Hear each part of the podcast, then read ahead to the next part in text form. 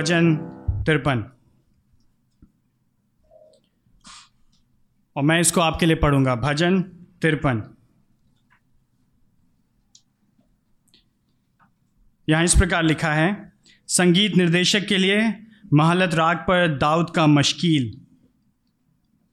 मूर्ख ने अपने मन में कहा, परमेश्वर है ही नहीं, वे भ्रष्ट हैं। उन्होंने अधर्म के घृणित कार्य किए हैं। ऐसा कोई नहीं जो भलाई करता हो।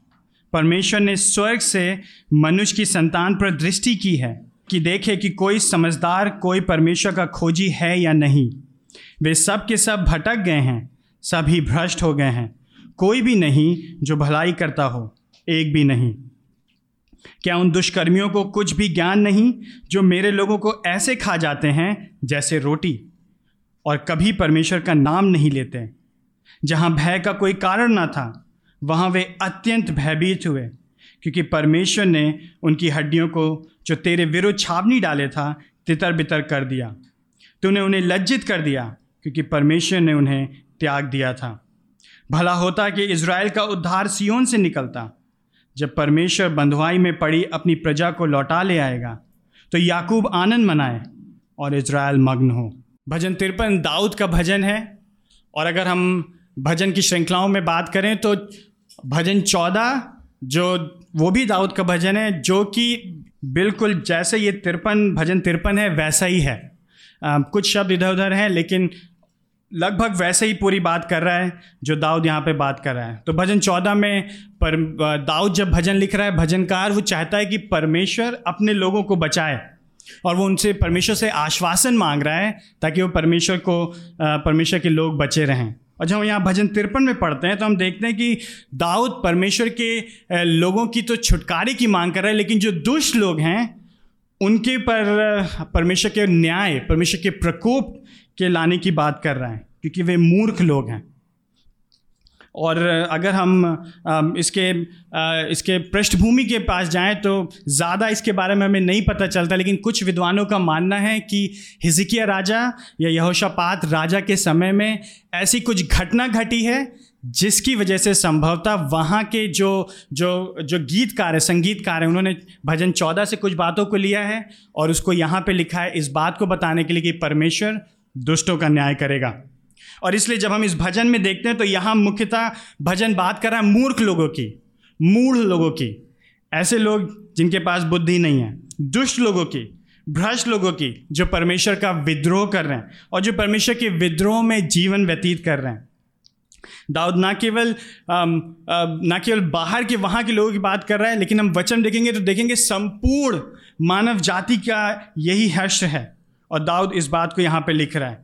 और जैसे जैसे हम पढ़ते चले जाएँगे तो हमें पता चलेगा कि मनुष्य परमेश्वर के विद्रोह में जीवन जीता है और इसलिए परमेश्वर न्याय करेगा। लेकिन जो उसके लोगों को जब छुटकारा मिलेगा तो वे आनंदित होंगे। इसलिए इस भजन का जो मुख्य विषय है, परमेश्वर न्यायी न्यायी है और हमारा छुटकारा उद्धार करता है, इसलिए उसमें आनंद मनाओ। God is just and our saviour therefore rejoice in him और इस भजन को हम तीन भागों में देखेंगे। एक पद से लेकर तीन पद में हम देखेंगे, परमेश्वर की दृष्टि में मनुष्य विद्रोही है। एक पद से लेकर तीन पद में, परमेश्वर की दृष्टि में मनुष्य विद्रोही है। चार पद से लेकर पाँच पद में, परमेश्वर दुष्ट विद्रोहियों का न्याय करेगा। चार पद से लेकर पाँच पद में, परमेश्वर दुष्ट विद्रोहियों का न्याय करेगा। और छः पद में, परमेश्वर अपने लोगों का उद्धार करेगा। परमेश्वर की दृष्टि में मनुष्य विद्रोही है एक पद से लेकर तीन पद में। इसलिए चार पद से लेकर पाँच पद में परमेश्वर दुष्ट विद्रोहियों का न्याय करेगा, परंतु छः पद में परमेश्वर अपने लोगों का उद्धार करेगा। तो मेरे साथ देखिए, आइए पहले पद में। पहले पद में एक विचित्र रीति से ये भजन शुरू हो रहा है। मूर्ख ने अपने मन में कहा, परमेश्वर है ही नहीं। एक व्यक्ति जो मूढ़ है, जिसके पास ज्ञान नहीं है, उसने अपने मन में कहा कि परमेश्वर है ही नहीं। और जब वो यहाँ पे परमेश्वर, जब यहाँ परमेश्वर के वचन में वो मूर्ख होने की बात कर रहा है तो संभवतः वो कह रहा है कि ऐसा व्यक्ति जिसने ये मान लिया है कि परमेश्वर अस्तित्व में भी नहीं है। वो ये नहीं कह रहा है कि परमेश्वर नहीं है मैं उसे नहीं जानता हूँ। ये, वो ये नहीं कह रहा है कि परमेश्वर कहीं है, लेकिन मेरा अभी तक उससे उससे वास्ता नहीं, उससे सामना नहीं हुआ है। लेकिन वो तो परमेश्वर के होने का पूरी रीति से इनकार कर रहा है। और इसलिए भजनकार यहाँ कह रहा है, वो व्यक्ति मूर्ख है। अक्सर जब हम मूर्ख होने की बात करते हैं हमारे समाज में, मूर्ख होने की व्यक्ति की बात होती है तो ऐसे व्यक्ति को मूर्ख माना जाता है जो अकल से थोड़ा मोटा होता है, जो अपने कार्य कुशलता में अच्छा नहीं होता मतलब चीज़ों को एकदम हमेशा हमेशा गबड़ता रहता है वो। हम लोग जब मूर्ख होने की बात करते हैं तो हम बौद्धिक स्तर की बात करते हैं, लेकिन जब वचन यहाँ मूर्ख होने की बात कर रहा है तो वो बौद्धिक रीति से ज्ञानी होने की बात नहीं कर रहा है। क्योंकि हम सब जानते हैं, जितने लोग हम लोग यहाँ कमरे में बैठे हैं, बाहर संसार में हमसे अधिक बुद्धिमानी बुद्धिमानी से कार्य करने वाले लोग, कार्य कुशलता पूर्वक हमसे अधिक कार्य कुशलता से कार्य करने वाले लोग, ऊँचे पद पे अधिकारी लोग बैठे हैं, जिनके पास हमसे बहुत अधिक ज्ञान है।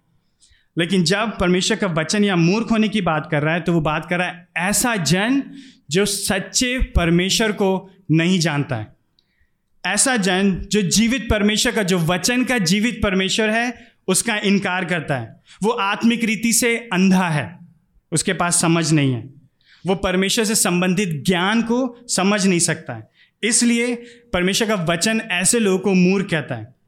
लेकिन अगर हम नीति वचन सात अध्याय उसके नौ पद में पढ़े तो लिखा है, परमेश्वर का मैं भय मानना बुद्धि का आरंभ है। और समस्या यह है इस व्यक्ति की, जो मूर्ख की, जिसकी यहाँ पे बात हो रही है, वो परमेश्वर का भय नहीं मानता है। वो स्वेच्छाचारी है। वो परमेश्वर के अधीन नहीं रहना चाहता है। और अगर वो इस बात को मानेगा, स्वीकार करेगा कि परमेश्वर है तो उसको परमेश्वर के अधीन जीवन व्यतीत करना पड़ेगा। तो उसने अपने मन में कहा, परमेश्वर है ही नहीं। मुझे परमेश्वर से कोई वास्ता नहीं है। परमेश्वर ने जब इस संसार को बनाया तो उसने बनाया इसलिए ताकि वो अपनी महिमा करा सके, उसकी महिमा हो सके, मनुष्य को अपने स्वरूप में बनाया ताकि वो परमेश्वर को दिखा सके कि परमेश्वर है कौन। लेकिन समस्या ये है, दुख की बात यह है, सत्य ये है कि मनुष्य कह रहा है, परमेश्वर है ही नहीं। और वो दिन प्रतिदिन इसी बात को सोचता है। वो सोचता है कि परमेश्वर का उसके जीवन से कोई संबंध नहीं, वो परमेश्वर से अलग है।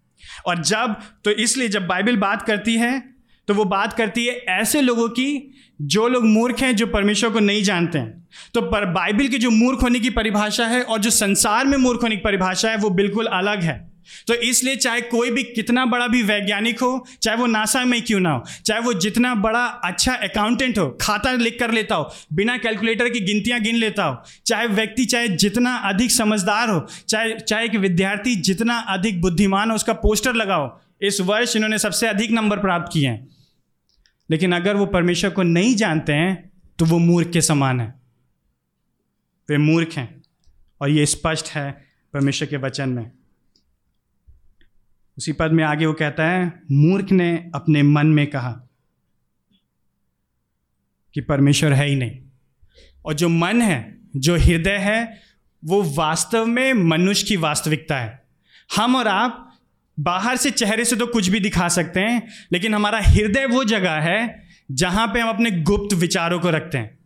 और ये जो व्यक्ति है, ये व्यक्ति क्या कर रहा है? अपने मन में कह रहा है कि परमेश्वर है ही नहीं। उसने अपने हृदय में, अपनी भावनाओं में, अपने विचारों में इस बात को मान लिया है कि परमेश्वर नहीं है। उसने अपने मन को कठोर कर रहा है परमेश्वर के विरोध में। उसका हृदय इस प्रकार है जैसे एक पत्थर जिसके अंदर कोई भी जान नहीं है। और वचन बार बार परमेश्वर परमेश्वर का वचन बार बार हृदय की बात करता है। और यदि आपको याद होगा कि हमने कुछ ही हफ्तों, कुछ ही महीनों पहले एक और जन के बारे में सुना जिसने अपने हृदय कठोर किया? वो था फिर राजा। उसने कहा मूसा ने और हारून ने बार बार उसको चिताया कि तुम अपने पापों से पश्चाताप करो, परमेश्वर के लोगों को जाने दो, लेकिन उसने अपने हृदय कठोर किया। और उसने कहा, कौन परमेश्वर? मैं तो किसी परमेश्वर को जानता ही नहीं हूँ। और हम सब जानते हैं कि अंततः उसका क्या हुआ? यहाँ भी कुछ इसी प्रकार की बात चल रही है। वो व्यक्ति जो अपने हृदय में कह रहा है कि परमेश्वर है ही नहीं, वो व्यक्ति मूर्ख है। उसकी स्थिति मूर्ख व्यक्ति के समान है क्योंकि उसके पास परमेश्वर की समझ नहीं है। और फिर जब हम आगे देखते जाते हैं तो हम अगर सारे पदों को देखेंगे तो हम पाएँगे कि ये जो मूर्ख व्यक्ति है, इसकी स्थिति सिर्फ़ मूर्खता की नहीं है, लेकिन वो धीमे धीमे धीमे करके नीचे की तरफ़ और अधिक परमेश्वर से दूर और अधिक गंदगी में, और अधिक भ्रष्टता में चलता जा रहा है, क्योंकि परमेश्वर से उसका कोई वास्ता नहीं है।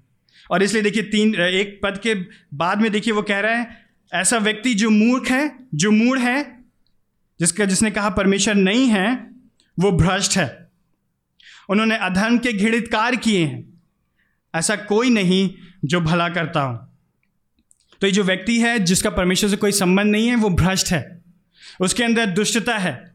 वो भीतर से, स्वभाव से परमेश्वर के विद्रोह में जीवन जी रहा है। वो भ्रष्ट है, अर्थात वो अपने विचारों में, अपने लक्ष्य में, अपनी मनसा में, अपनी इच्छा में पाप में और गंदगी में जीवन जी रहा है। वो सच्चे जीवित परमेश्वर को नहीं जानता है। वो अपने मनसा में परमेश्वर को प्रसन्न नहीं कर सकता। वो अपने आप परमेश्वर के पास नहीं जा सकता। उसके अंदर क्षमता ही नहीं है। क्यों? क्योंकि वो परमेश्वर को जानता ही नहीं है। उसे परमेश्वर से कोई संबंध नहीं है। वो परमेश्वर से भाग रहा है। परमेश्वर ने मनुष्य को बनाया था कि वो उसके साथ संगति करे। लेकिन जिस क्षण पाप आया, तुरंत आदम और हवा परमेश्वर से भाग गए, क्योंकि वो भ्रष्ट हो गए। और वही काम मनुष्य कर रहा है। वो परमेश्वर से भाग रहा है।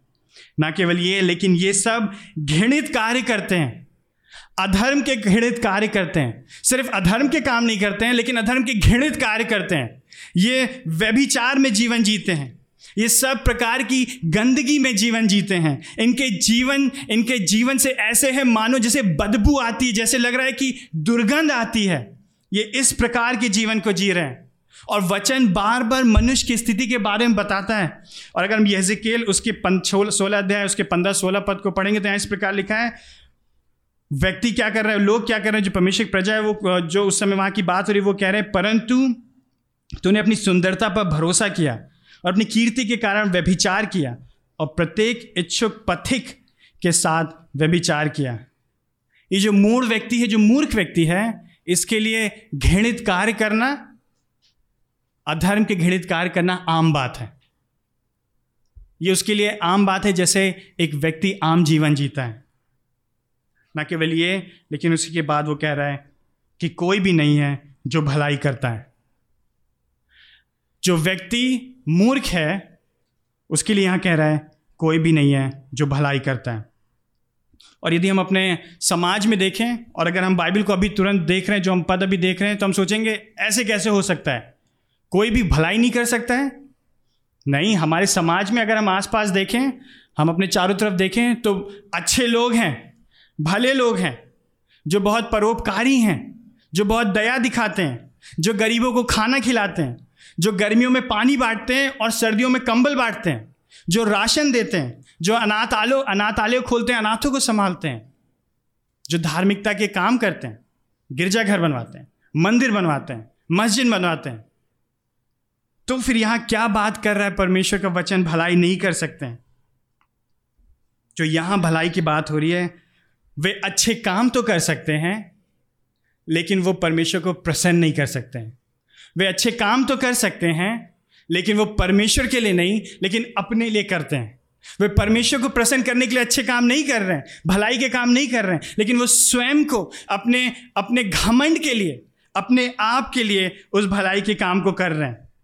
वो जब भलाई के काम करते हैं तो वो पापी मनसा से करते हैं, और उस पापी मनसा की खेती में, उसमें सींचने के लिए उसको उस भलाई के काम को करते हैं। उनके जो उद्देश्य हैं, वो पूरी तरह से भ्रष्टता से ओत प्रोत हैं। क्यों? क्योंकि वह अपने मन में कह रहे हैं कि परमेश्वर है ही नहीं। तो परमेश्वर उनके भले कार्यों को देख के खुश नहीं होता है, लेकिन परमेश्वर उनके हृदय को देखता है और वो जान जाता है कि ये व्यक्ति मुझसे विद्रोह कर रहा है। और इसलिए परमेश्वर का वचन कहता है कि कोई भी भलाई नहीं कर सकता है। और फिर हम दो पद में देखते हैं।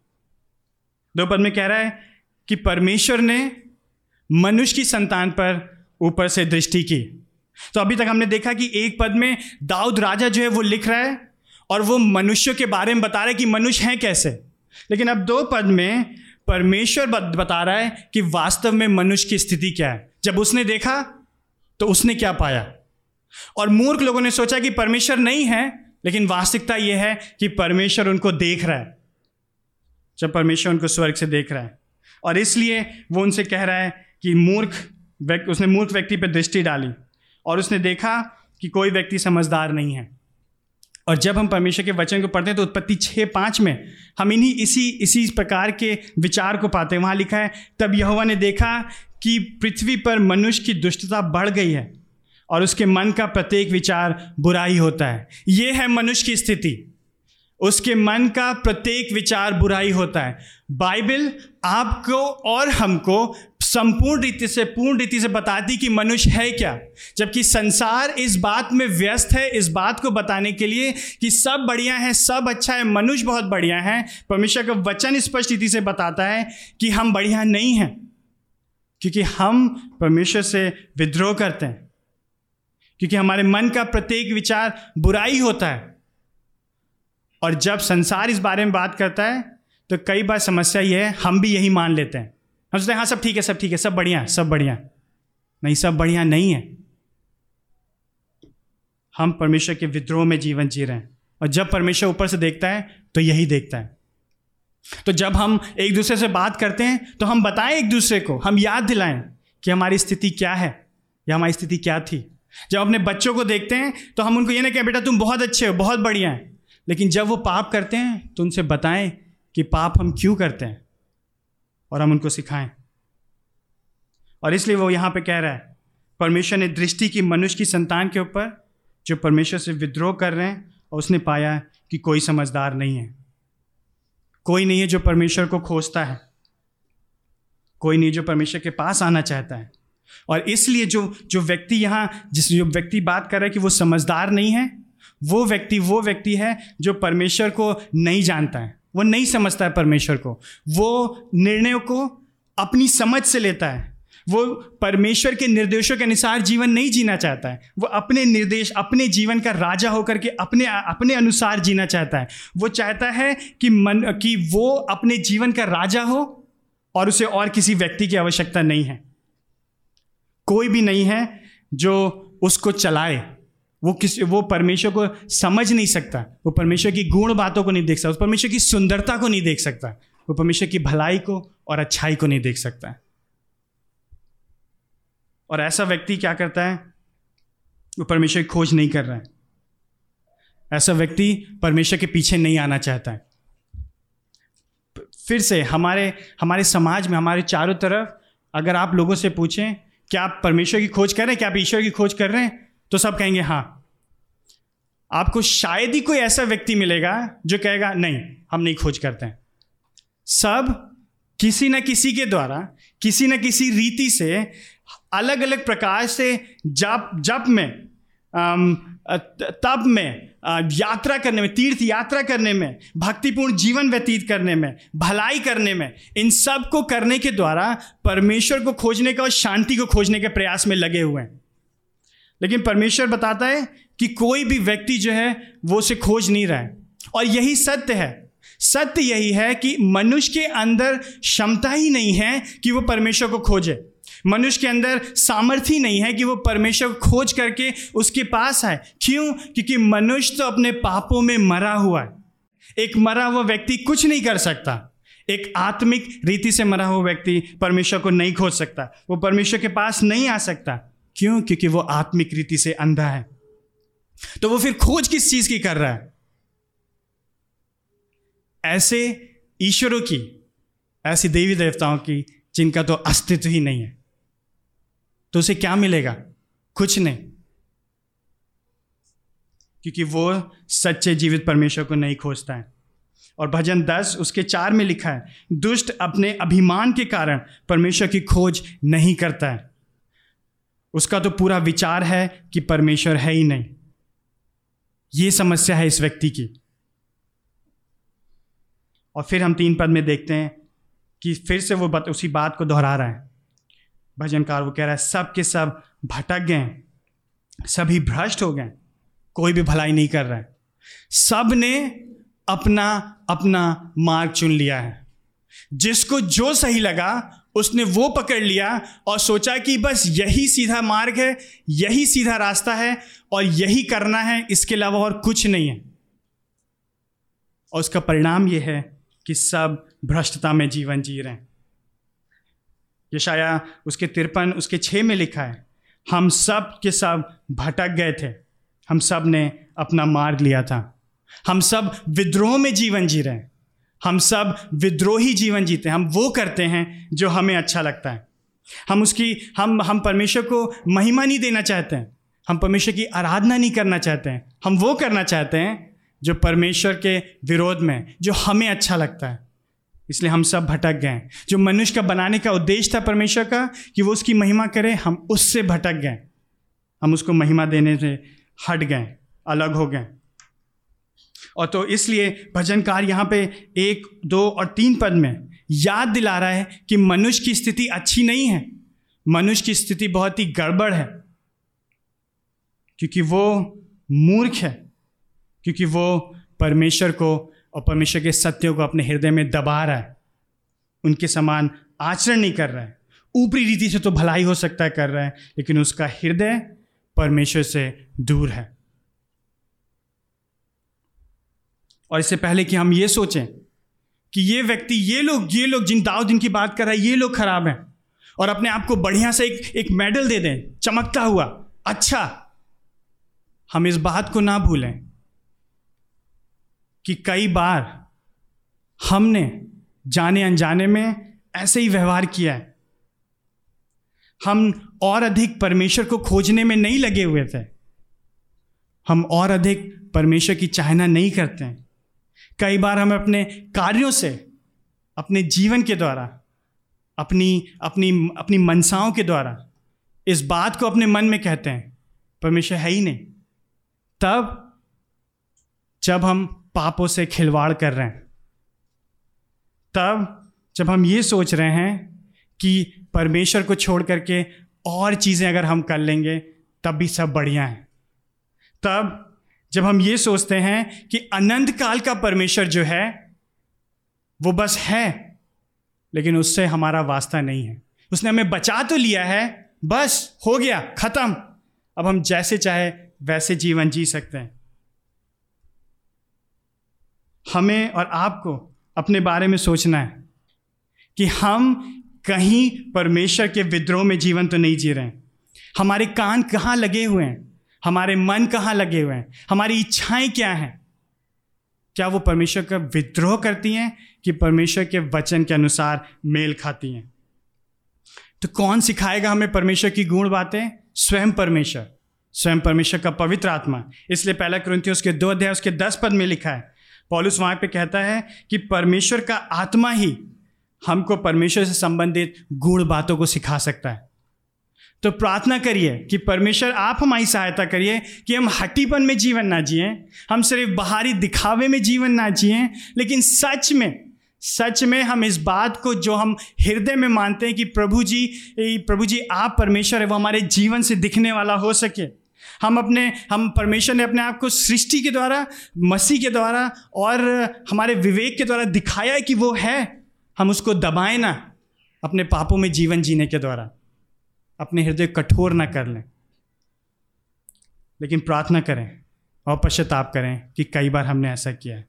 तो यदि हम इस बात को मानते हैं और हम कहते हैं कि परमेश्वर आप जीवित हैं और बाहर से दिखाते हैं, भलाई करना चाहते हैं और अंदर से मानते हैं तो हम दो काम मुख्य रीति से करेंगे। पहली बात, परमेश्वर को अपने संपूर्ण हृदय, अपने संपूर्ण जीवन, तन से, मन से, धन से, संपूर्ण शक्ति से प्रेम करेंगे और एक दूसरे से प्रेम करेंगे। तब हम दिखाएँगे कि हम हम भलाई कर रहे हैं परमेश्वर के वचन के अनुसार। तो अभी तक हमने देखा कि मनुष्य जो है, उसकी स्थिति खराब है। वो वो विद्रोह में जीवन जी रहा है, लेकिन अब हम आगे देखेंगे कि वो अपने विद्रोह में कर क्या रहा है। चौथे और पाँचवें पद में, वो अपने विद्रोह में कैसा जीवन जी रहा है और परमेश्वर उनके साथ क्या करेगा। तो चार और पाँच पद में वहाँ पे बात चल रही कि जो दुष्कर्मी, जो ये, जो जो मूर्ख लोग हैं, ये दुष्ट लोग हैं, जो परमेश्वर का भय नहीं मानते हैं, ये लोग परमेश्वर के लोगों को सता रहे हैं। उनको परेशान कर रहे हैं उनके उनका विद्रोह कर रहे हैं। और वो यहाँ पे चा, जो चार पद में कह रहा है वो कह रहा है क्या इन दुष्कर्मियों को कोई ज्ञान नहीं है? क्या इनको पता नहीं है कि ये क्या कर रहे हैं? या किसके विरोध में जीवन जी रहे हैं? या किस प्रजा के विरोध में वे लोग उन, उनके साथ बलवा कर रहे हैं? अगर वो परमेश्वर के लोगों के विरोध में बलवा कर रहे हैं तो वो परमेश्वर के विरोध में कर रहे हैं। और ये जो प्रश्न है क्या उनको पता नहीं है? इसी में एक प्रकार से उत्तर छुपा हुआ है। नहीं इनको पता होना चाहिए। कि ये कौन है? ये लोग जो जो दुष्ट लोग हैं, जो दुष्कर्मी हैं, जो हमेशा दुष्टता के भरे कार्य करते हैं, वे दो काम कर रहे हैं यहाँ पे। पहली बात, वे वे लोगों को रोटी के समान खा जाते हैं। और दूसरी बात, वे परमेश्वर का नाम भी नहीं लेते हैं। तो वे, ये जो ये जो चित्रण है रोटी के समान खा जाने का, ये जो ये जो आम तो ये आम बात है, हम और आप हर दिन हर दिन शायद दिन में तीन बार, कुछ लोग चार बार, लेकिन हम सब लोग रोटी खाते हैं। मतलब खाना खाते हैं। और वो इस बात को दिखाने का प्रयास कर रहा है, ये दुष्ट लोग जो हैं, ये इनके लिए आम बात है कि ये किस तरह से परमेश्वर के लोगों के साथ व्यवहार कर रहे हैं। किस प्रकार से उनको उनको सता रहे हैं, उनको मार रहे हैं। उनका आनंद इसी में है कि वो परमेश्वर के लोगों को सताएँ, उनको परेशान करें, उनका वध करें। और अपनी दुष्टता का उनको शिकार बनाएँ। उनको उनको मज़ा नहीं आता है, उनका पेट नहीं भरता है तब तक, जब तक वे परमेश्वर के लोगों को सता नहीं लेते हैं। उनको संतुष्टि मिलती है परमेश्वर के लोग सताने सताने के द्वारा। तो जैसे रोटी खा जाते हैं हम, वैसे ये लोग परमेश्वर के लोगों को परेशान कर रहे हैं, उनको सता रहे हैं। ना केवल ये, लेकिन ये परमेश्वर का नाम भी नहीं लेते हैं। जो परमेश्वर है उसको स्वीकारते भी नहीं हैं। उसको समझने का प्रयास ही नहीं कर रहे हैं। उसको न, उसको नज़रअंदाज कर रहे हैं कि है ही नहीं कोई। वे भूल जाते हैं कि परमेश्वर ही है जो उनको जीवित करे हुए परमेश्वर ही है जो उनको संभाले हुए वो इस संसार में भ्रष्टता में दुष्टता में संसार की रोटी में इतना अधिक खुश हैं कि उनको और कुछ दिखता ही नहीं है। उनको संसार की रोटी में आनंद आता है। उनकी भूख केवल व्यभिचार, मूर्ति पूजा, वासना, लोभ, अशुद्धता इन्हीं से पूरी होती है। और वो इसी में जीवन व्यतीत करना चाहते हैं। वो जीवित परमेश्वर के पास उसका नाम लेना चाहते हैं। उसको पूजना नहीं चाहते हैं। उससे प्रार्थना नहीं करना चाहते हैं। लेकिन सिर्फ़ और सिर्फ़ उससे विद्रोह करना चाहते हैं। लेकिन उसका परिणाम क्या होगा? पाँच पद में। परमेश्वर का न्याय उनके ऊपर आएगा। वे सोच रहे हैं कि परमेश्वर है ही नहीं। लेकिन पाँच पद बता रहा है, देखो, मैं हूँ। तुम सोचते हो कि मैं नहीं हूँ, तुम गलत सोचते हो। मैं जब तुम्हारा न्याय करूँगा, तब तुम्हें पता चलेगा कि मैं हूँ। तो कल्पना करने का प्रयास करिए कि आप बाहर से धूप से अपने कमरे में आए, बाहर सूरज निकल रहा है, आपने सारी खिड़की, सारे दरवाजे बंद कर दिए, अच्छे से मोटे मोटे पर्दे लगा दिए और कमरे में अंधेरा हो गया। और आप सोच रहे हैं, अब आप मान, अब आप अपने मन में मान के चल रहे हैं कि बाहर अंधेरा है। आपके मान लेने से स्थिति नहीं बदल जाती है, जो बाहर वास्तविकता है। इन दुष्ट लोगों के मान लेने से कि परमेश्वर नहीं है, परमेश्वर का अस्तित्व नहीं खत्म हो जाता है, क्योंकि वो परमेश्वर आदिकाल से, अनादिकाल से है, जो समय से परे है, जो पीढ़ियों से पीढ़ियों तक है, उसको ये लोग कह रहे हैं कि वो नहीं है। और फिर वो परमेश्वर उनके ऊपर न्याय लेके आ रहा है और उनके ऊपर भय छा रहा है। डर गए वो लोग। घबरा रहे हैं।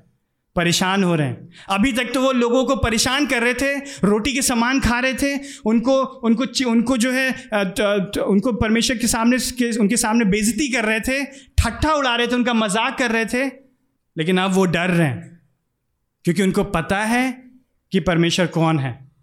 तो जिस पद को पढ़ने से लगता है, संभवतः शायद वो उन्होंने देखा है कि परमेश्वर ने इज़राइल के शत्रुओं के साथ क्या किया है। वो जानते हैं इस बात को। और जब उन्होंने सोचा कि परमेश्वर तो मेरे इन लोगों के साथ नहीं है तो उन्होंने क्या किया? इनके साथ दुष्टता का व्यवहार किया।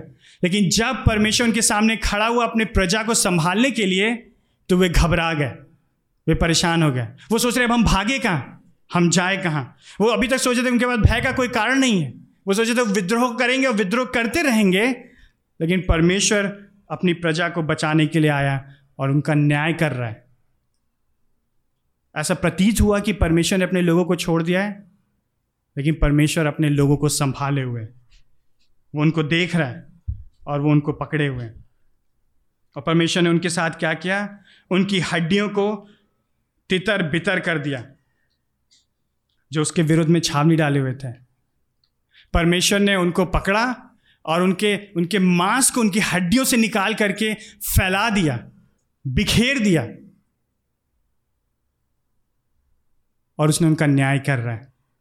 जैसे वो रोटी के समान उसके लोगों को चबा रहे थे, खा रहे थे, परमेश्वर ने उससे भी बुरी रीति से उनको तितर बितर कर दिया और उनको नाश कर दिया। तो जो हड्डी है, हड्डियाँ हैं, वो हड्डियाँ प्रतीक हैं शरीर को ढांचा देने के लिए, शरीर को सामर्थ देने के लिए, ताकि वे शरीर को संभाल सकें। लेकिन परमेश्वर ने उस उस पूरे उस पूरे हड्डियों को जो तितर बितर कर दिया, उनको इधर उधर फैला दिया, अब वे अब वे परमेश्वर के सामने खड़े भी नहीं हो सकते, क्योंकि परमेश्वर ने उनको प्रहार किया और उनका अस्तित्व खत्म कर दिया है। युद्ध में जब जब युद्ध कर रहे हैं तो जब हड्डियाँ तितर बितर फैली हुई हैं तो इसका अर्थ है कि उनको सही रीति से मिट्टी तक नहीं मिल पाई। क्योंकि पता ही नहीं चला वो कहाँ चले गए। परमेश्वर ने वो किया उनके साथ। उनका न्याय किया है। ना केवल ये, लेकिन परमेश्वर ने उनको लज्जित किया है। परमेश्वर उनको हरा दिया है। उनको धूल चटा दी। उनसे कहा, देखो, ये हो तुम। तुम सोचे थे तुम मेरे सामने खड़े हो गए ये हो तुम। ये होगा तुम्हारा हश्र। उनको लज्जित कर दिया जो अभी तक सीना तान के चल रहे थे, जो सोच रहे हो परमेश्वर के विद्रोह में खड़े होंगे परमेश्वर ने कहा, उनको लज्जित कर दिया। वे सोच रहे थे कि उन्होंने परमेश्वर को त्याग दिया है। नहीं नहीं नहीं। परमेश्वर ने उनको त्याग दिया। और परमेश्वर ने उनका न्याय किया। यह है वास्तविकता। यह है परमेश्वर से विद्रोह करने का नतीजा। तो परमेश्वर न्यायी है, और वो न्याय करेगा ही करेगा, क्योंकि वो न्यायी परमेश्वर है। और यदि मनुष्य सोचता है कि वो परमेश्वर के न्याय से बच सकता है तो वो नहीं बच सकता। ये कोई आम कचहरी केस नहीं चल रहा है, जिसमें वो सोचेगा कि वो बच जाएगा किसी तरह। कोई गुंजाइश होगी, शायद बच जाए। नहीं नहीं नहीं। परमेश्वर से विद्रोह करेंगे तो हमेशा हमेशा के लिए नाश हो जाएँगे। निश्चित ही नाश हो जाएँगे। बचने का कोई उपाय नहीं है। और यही बात भजनकार यहाँ पे कह रहा है। ना केवल वो परमेश्वर उनका न्याय करेंगे, लेकिन साथ ही साथ छः पद में परमेश्वर अपने लोगों का उद्धार करेगा, क्योंकि वो उद्धार करता परमेश्वर है। भजनकार ना केवल ये दिखा रहा है कि परमेश्वर है, न्याय करने के द्वारा नहीं दिखा रहा है कि परमेश्वर है, उसके द्वारा और दिखा रहा है, अपने लोगों का उद्धार करने के द्वारा, देखो, मैं हूँ, मैं ना केवल न्याय करूँगा, लेकिन मैं उद्धार भी करूँगा अपने लोगों का, और उसको करने के द्वारा वो अपनी उपस्थिति को दिखा रहा है। साथ ही साथ वो अपने वो भजन का इसराइलियों को, जो परमेश्वर के लोग हैं, उनको प्रोत्साहित कर रहा है कि देखो, परमेश्वर है। वो एक एक आशा में है। वो प्रार्थना कर रहा है कि प्रभु जी, अपनी दया में होकर के, अपनी दया में होकर के उद्धार करिए। जो सियोन जो है, वो परमेश्वर, वो यरूशलेम में परमेश्वर की उपस्थिति का स्थान है। वो यरूशलेम, जो परमेश्वर की उपस्थिति का स्थान है, जहाँ पे परमेश्वर के लोगों के बीच में वो अपने डेरा करता था, वो कह रहा है, वहाँ से वहाँ से अपने छुटकारे को भेजिए। और अगर परमेश्वर वहाँ से अपने छुटकारे को भेजेगा, परमेश्वर स्वयं करेगा तो ऐसा हो ही नहीं सकता कि हमारा उद्धार ना हो, हमारा छुटकारा ना हो, हम बचाए ना जाए।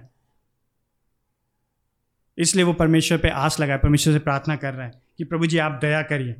और फिर वो कह रहा है कि बंधुआई से परमेश्वर छुड़ा ले। और जब हम यहाँ पे बंधुआई की बात कर रहे हैं तो अगर हम यहाँ पे इस इस बाइबल में अनुवाद में बंधुआई लिखा है, लेकिन अगर हम और अनुवादों को पढ़ें तो वहाँ लिखा है कि परमेश्वर उनकी स्थिति को बदल दें। परमेश्वर उन पर दया करे परमेश्वर उनकी स्थिति को पुनः लौटा दे, जो वो पहले थे। जिस प्रकार वो शांति से जीवन जी रहे थे, जिस प्रकार वो परमेश्वर के साथ थे, उसके मंदिर में थे और उसकी आराधना करते थे उसकी प्रशंसा करते थे। वो वो गीतों को गाया करते थे, बिना किसी भय के, बिना किसी सताव के। परमेश्वर, वापस वैसे ही कर दीजिए।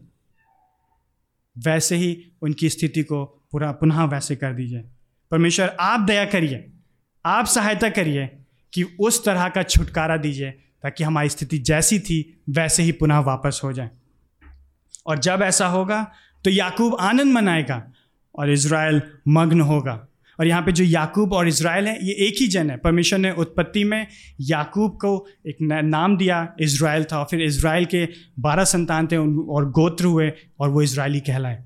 तो एक ही बात है, ये लिखने का तरीका है। वो कह रहा है, चाहे याकूब है इसराइल है, वो आनंदित होंगे, मग्न होंगे। कब? जब परमेश्वर का उद्धार होगा। अभी अभी वो भविष्य में आशा कर रहे कि होगा। अभी हुआ नहीं है, लेकिन वो करेगा। और जब वो करेगा तो वो मग्न होंगे, वो आनंदित होंगे, वो खुश होंगे, वो उल्लासित होंगे। क्यों? क्योंकि वो परमेश्वर की ओर से आ रहा होगा और याकूब और इज़राइल मग्न हो जाएँगे। वे परमेश्वर, वो जानते हैं कि परमेश्वर न्याय करता है, लेकिन परमेश्वर छुटकारा भी करता है और वो इस बात में आनंदित होंगे। उनकी स्थिति बदल जाएगी। जो वो पहले जैसे भी परेशान हो रहे, वैसे वो नहीं होंगे, इसलिए वो आनंदित होंगे। उनको पता है, परमेश्वर उनके पक्ष में है। इसलिए वो परेशान नहीं होंगे। तो जो भजन है, ये हमको इसी बात को स्मरण दिलाता है कि परमेश्वर जो है, वो दयालु परमेश्वर है, वो न्यायी परमेश्वर है, वो न्याय करता है दुष्टों का, लेकिन वो अपने लोगों का छुटकारा भी करता है। और जैसा कि आज हमने सुबह वचन भी पढ़ा, रोमियो उसका तीन अध्याय, उसके दस और बारह पद को, जो स्पष्ट रीति से बताता है कि मनुष्य कौन है नए नियम में हम उसके बारे में देखते हैं। और यहाँ पे इस प्रकार लिखा है, कोई धर्मी नहीं, एक भी नहीं, कोई भी समझदार नहीं, कोई भी नहीं जो परमेश्वर को खोजता है। सब भटक गए, वे सब निकम्मे बन गए, कोई भलाई करने वाला नहीं, एक भी नहीं। पॉलुस बात कर रहा है सब लोगों की, प्रत्येक जन की, कि वे परमेश्वर से विद्रोह में जीवन जी रहे हैं। चाहे यहूदी हों, चाहे वो गैर यहूदी हों। चाहे वो बड़े हों, चाहे वो छोटे हों, चाहे वो स्त्री हों, चाहे वो पुरुष हों, चाहे वो समाज के किसी भी स्तर के हों, वो चाहे जितने पढ़े लिखे हों, जैसे भी हों, लेकिन वे परमेश्वर के विद्रोह में जीवन जी रहे हैं। वो भ्रष्टता में जीवन जी रहे हैं और परमेश्वर का विद्रोह कर रहे हैं। और हम और आप कभी कभी अनजाने में हम भी ऐसे ही करते हैं। और इससे पहले कि हम ये सोचें कि हमारी स्थिति ऐसी नहीं थी हमारी स्थिति ऐसी ही थी जैसे कि मैंने पहले कहा हम और आप बढ़िया नहीं थे हम और आप भले नहीं थे हम और आप अच्छे नहीं थे कि हम ये सोचें कि ऐसी स्थिति हमारी कभी नहीं थी। हम और आप भी परमेश्वर से विद्रोह कर रहे थे। और हमारे और आपके साथ भी वही होना चाहिए था जो तिरपन भजन तिरपन में इन दुष्कर्मियों के साथ हो रहा है। लेकिन अद्भुत बात यह है वो वो, हमारे साथ नहीं हुआ। वो हुआ हमारे प्रभु यीशु प्रभु यीशु जो महान सृष्टिकर्ता परमेश्वर है, उसके साथ ऐसा हुआ। वो दुष्ट नहीं था, वो भ्रष्टता नहीं कर रहा था। उसने कभी अपने मन में नहीं कहा कि परमेश्वर मूर्ख है, लेकिन फिर भी फिर भी आपके और मेरी भ्रष्टता की वजह से, आपके और मेरे विद्रोह की वजह से, आपके और मेरे पापों की वजह से वो क्रूज पे चढ़ गया। उसने अपने आप को बलिदान कर दिया। उसने परमेश्वर के प्रकोप को अपने ऊपर ले लिया, ताकि हम और आप धर्मी ठहराए जाएँ, ताकि जब परमेश्वर स्वर्ग से हमको देखे तो वो हमको ना देखे, लेकिन प्रभु यीशु मसीह की धार्मिकता को देखे, जिसमें हम ढके हुए हैं। इसलिए अब क्योंकि हम यीशु मसीह में हैं, उसकी धार्मिकता हमारे ऊपर है, हम और आप परमेश्वर के द्वारा नाश नहीं किए जाएँगे। रोमियो आठ एक में लिखा है, जो मसीह में है, उन पे दंड की आज्ञा नहीं। ये किया यीशु मसीह ने आपके और मेरे लिए। परमेश्वर प्रभु यीशु मसीह की धार्मिकता हमको मिल गई, ताकि परमेश्वर अब वैसे हमारे साथ व्यवहार ना करें, जैसे भजन तिरपन के साथ किया है। और ये है हमारी आशा। कि उसके प्रभु यीशु मसीह के मृत्यु के द्वारा, उसके प्रोत्थान के द्वारा मेरे भूत, वर्तमान और भविष्य के सारे पाप एक बार में हमेशा के लिए क्षमा कर दिए गए हैं, ताकि अब हम भय में जीवन ना व्यतीत करें, ताकि अब हम डरे ना, दंड के भय से। लेकिन हम परमेश्वर की अधीनता में जीवन जिए और जिस कार्य के लिए उसने हमें बनाया, हम उसको कर सकें, उसकी महिमा दे सकें और उसमें आनंद मना सकें। परमेश्वर के प्रभु यीशु मसीह के उद्धार में। लेकिन समस्या ये है कि हम और आप उन बातों में ज़्यादा आनंदित होते हैं जो इस संसार की हैं, जो अस्थाई हैं, जिनका अनंत काल के जीवन से, जिनका परमेश्वर से कोई भी संबंध नहीं है। हम उन बातों से ज़्यादा आनंदित होते हैं जो सस्ती हैं, जो तुच्छ हैं, जो थोड़े समय के लिए हैं। क्योंकि हम इतना अधिक अपने और अपने परिवार और अपने समाज की ओर देखते हैं कि हम सोचते हैं, जैसे वे आनंद मना रहे हैं, हम क्यों ना आनंद मनाएँ? उनका आनंद बाहरी रीति से दिखता है और हम सोचते हैं, हमको वही चाहिए। लेकिन हम भूल जाते हैं कि हमारे पास जो आनंद है, वो हमेशा हमेशा बना रहेगा। तब भी, जब भी, तब भी जब हम बहुत अधिक बीमार हैं, या हमारे परिवार में कोई बहुत अधिक बीमार है, तब भी जब अपने जीवन में कुछ नहीं कर पा रहे हैं तब भी जब हम बौद्धिक रीति से कम पाए जाते हैं, जब लोग हमारा मज़ाक उड़ाते हैं, तब भी जब हम सोचते हैं कि हमारे बच्चों का क्या होगा। हम उन बातों में आनंद नहीं प्राप्त करेंगे जो थोड़े समय के लिए, जो क्षणिक है। और हम सस्ते और खोटे आनंद में फंस के नहीं रह जाएँगे। यीशु मसीह आपके और मेरे लिए इसलिए नहीं मरा ताकि हम उस आनंद के लिए जीवन जिए, जिसका यीशु मसीह से कोई संबंध नहीं है। हमारा आनंद यहाँ की वस्तुओं पे नहीं, लेकिन भविष्य का आनंद है। तो इसलिए विश्वासी लोग भविष्य के लोग हैं, जो भविष्य की ओर दृष्टि करते हुए अपने जीवन को जीते हैं। इसलिए विश्वासी लोग परमेश्वर के न्याय और छुटकारे के द्वारा आनंद मनाएँगे। आइए हम प्रार्थना करें। परमेश्वर पिता, हम धन्यवाद देते हैं क्योंकि आप न्यायी परमेश्वर हैं। और प्रभु जी, आप किसी भी रीति से पाप से समझौता नहीं करते हैं। आप सही को सही और गलत को गलत करते हैं। और प्रभु जी, आप दोषी को किसी भी रीति से दंड दिए बिना नहीं छोड़ते हैं। लेकिन साथ ही साथ आप उद्धार करता परमेश्वर हैं, आप प्रेमी और दयालु परमेश्वर हैं। और इसलिए आपने अपनी दया में हो करके अपने पुत्र के द्वारा हमको बचा लिया, छुड़ा लिया, हम इसके लिए आपको धन्यवाद देते हैं। और प्रभु जी हमें भय भय से डरने की आवश्यकता नहीं है। लेकिन हम और अधिक आनंद के साथ, उत्साह के साथ और दृढ़ता के साथ आपके पास आ सकते हैं। और इसलिए हम इस धन्यवाद की भेंट को और प्रार्थना को यीशु मसीह के नाम से मानते हैं। आमेन।